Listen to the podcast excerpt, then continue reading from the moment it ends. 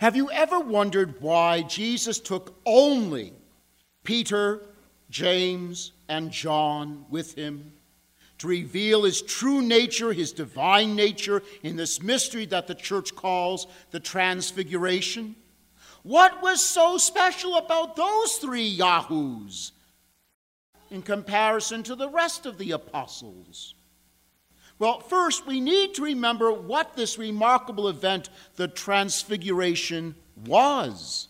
It was nothing less than Jesus revealing in Hebrew called the Kabod Adonai, the glory of God, the heavenly glory that Jesus always shared with his Father before becoming flesh, had kept veiled while he was in our flesh and chose to reveal to these three disciples. The Transfiguration shows Jesus' divinity as a reality that is not something outside of him or external to him, but from within him, because he and his Father are one in being and fully share the one united divine nature. So, why were only Peter, James, and John chosen? Earlier in Mark chapter 8, verse 29, Jesus asked his disciples, Who do you say that I am? Peter alone spoke up. Not because Peter was the sharpest tool in the shed. Hardly. He spoke up for one reason only. At that particular moment, Peter was receptive to the grace of God to blurt out the truth You are the Christ. Now, did Peter understand what that meant? No. Did Peter grasp the implications of such a declaration? No. Now, how do we know that? No sooner had Peter made this revelation, Jesus said in chapter 8, verse 31, that he must suffer many things and be rejected by the elders and the chief priests and the scribes and be killed, and after three days rise again.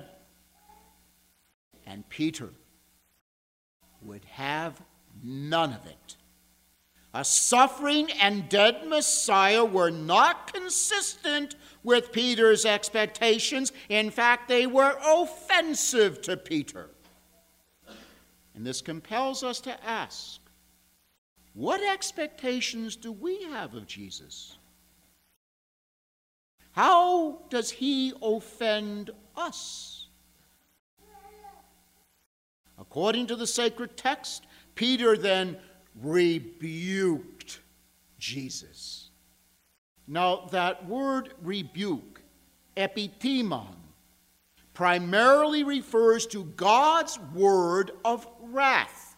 Only God can properly rebuke, chide, admonish. Why? Because only God sees the fullness of truth of people. So here is bumbling Peter rebuking God in the flesh. And I can't help but think that Jesus had to be chuckling deeply inside of himself and just wanted to break out in peals of laughter at Peter's utterly absurd action. Now, if a human being is going to rebuke another human being, then three conditions must be met. First, it must be done out of brotherly correction. There is no indication Peter did that. If anything, Peter's motives were selfish.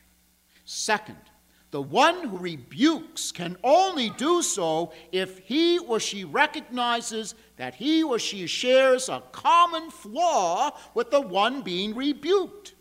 That, in other words, both are fallen creatures equally in need of God's mercy. But Jesus is not a fallen creature, He is God. Three, the rebuke must be accompanied by a genuine willingness to offer unconditional love. But Jesus did nothing wrong except that he offended Peter's sensibilities. Well, then Jesus then rightly turned and he rebuked Peter, saying, Get behind me, what? Satan, a Satan, an adversary. Peter's rebuke of Jesus demonstrated Peter had no idea who Jesus was. It emanated from a purely selfish motive, revealing a closed mind. Jesus' rebuke of Peter, however, came from Jesus knowing exactly who Peter was and how Peter was made. Jesus' rebuke of Peter was motivated out of love, concern for Peter's spiritual growth, for Peter's salvation, and for Peter's future ministry in the church. Now, what about James and John? We first meet them in Mark chapter 3 verse 17 where Jesus gave them a nickname. Anyone know the nickname? Boanerges or sons of thunder. Now, how did that nickname come around? Remember, as God, Jesus knew the personalities of these two guys, just as he knew Peter's personality, and just as he knows yours and mine. He knew James and John were hotheads. Now, where do we see this? When Jesus and the disciples were wandering through Samaritan territory, they sought lodging. The Samaritans and the Jews harbored ancient grudges against each other. They still do. And here the Samaritans refused to offer hospitality because Jesus and his disciples were Jews. Enraged, James and John asked Jesus, as recorded in Luke chapter 9, verse 54, if they could call down fire from heaven to consume the Samaritans who dared to offend them. Have you ever wished you could call fire down from heaven on someone you don't like? Keeping in mind, there are probably people who wish they could do the same thing to you. Jesus did to James and John what he did to Peter.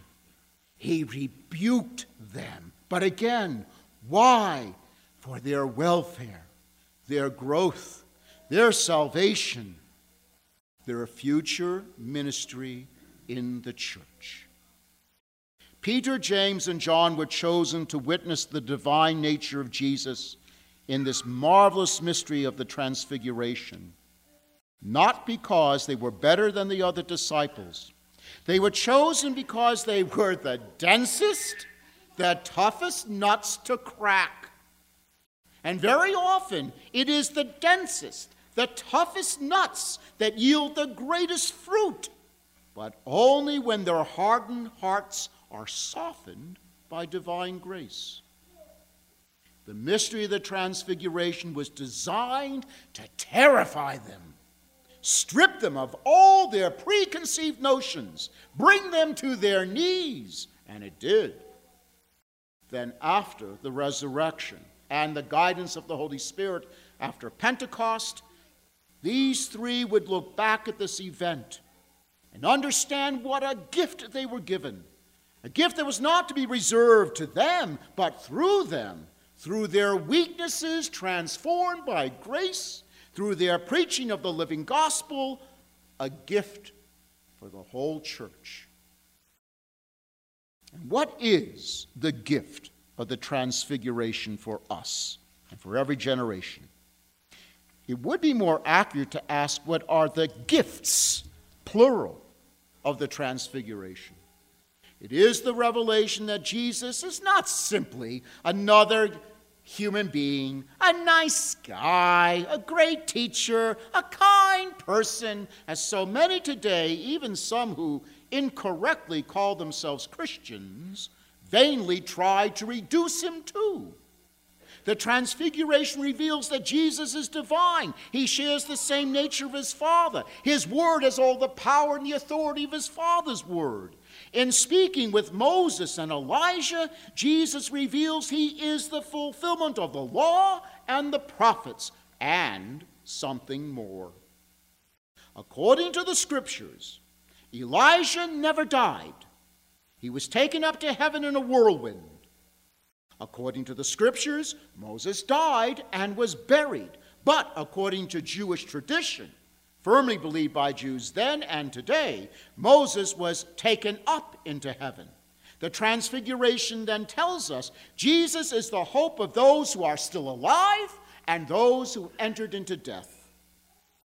But Moses and Elijah also shared human weaknesses. But their presence at the Transfiguration tells us God had already seen and sees now beyond the limits of a person to the potential that lies within. And that includes you and me. The mystery of the Transfiguration, this revelation of the divine nature of Jesus, can never be relegated to a past event to be piously remembered. It is a living reality that calls us to have hope. That just as the Lord saw all the potential in Peter, James, and John to be his disciples, so too he sees all the potential that each of us has, and he will do whatever it takes to draw it out from us.